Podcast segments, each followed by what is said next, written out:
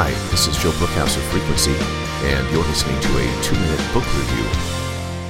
Today we are reviewing the book Finding Spiritual White Space by Bonnie Gray. This review is written by our contributor, Mark Newton. You may know Bonnie Gray as the creator and writer behind faithbarista.com, an interactive website designed to help women heal by telling their stories. Gray is a graduate of UCLA and is a passionate writer who has also been a missionary and high tech professional in Silicon Valley. Above all, and relevant to her triumph in writing Finding Spiritual White Space Awakening Your Soul to Rest, is Gray's unique ability to connect with women with their own stories in a powerful and healing way.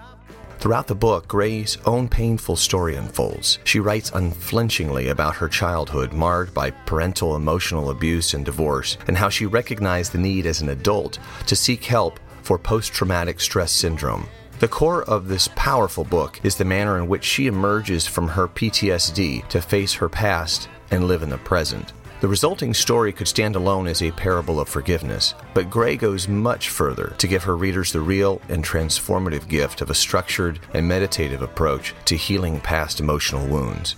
The process she has created has the power to help those being healed to emerge as what Henri Nouwen called a wounded healer, those who recognize and heal their own wounds so that they are able to help others heal. The image behind the book is that of white space, that area around a work of art that frames it so we can clearly see what the artist intended. White space helps the viewer focus on the art being presented without being distracted by surrounding clutter. By analogy, Gray uses the artistic device of white space to help her readers clear away the clutter of their own past to see the beauty intended by their creator.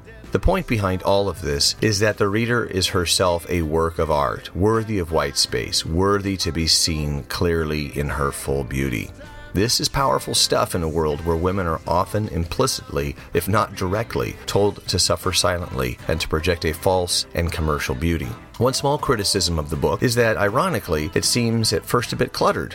There are several major sections in each chapter, including Gray's unfolding childhood story, highlights from her therapy to heal her PTSD, and some exercises for the reader to work through her own healing. However, this structure is not at first completely clear. Stick with it, though, and the flow of the book will begin to make sense. Once it does, you will be rewarded. If you are willing to devote time and honest energy to your own white space to let your God given beauty emerge, you will grow from the stories and exercises in this book. Although this book is intended for women, there are many applications for men as well. Anyone with a painful past in search of healing will benefit from finding spiritual white space. Frequency.fm is a podcast featuring Christian artists, authors, creatives, and experts. For more music reviews, book reviews, and articles, please visit us at frequency.fm.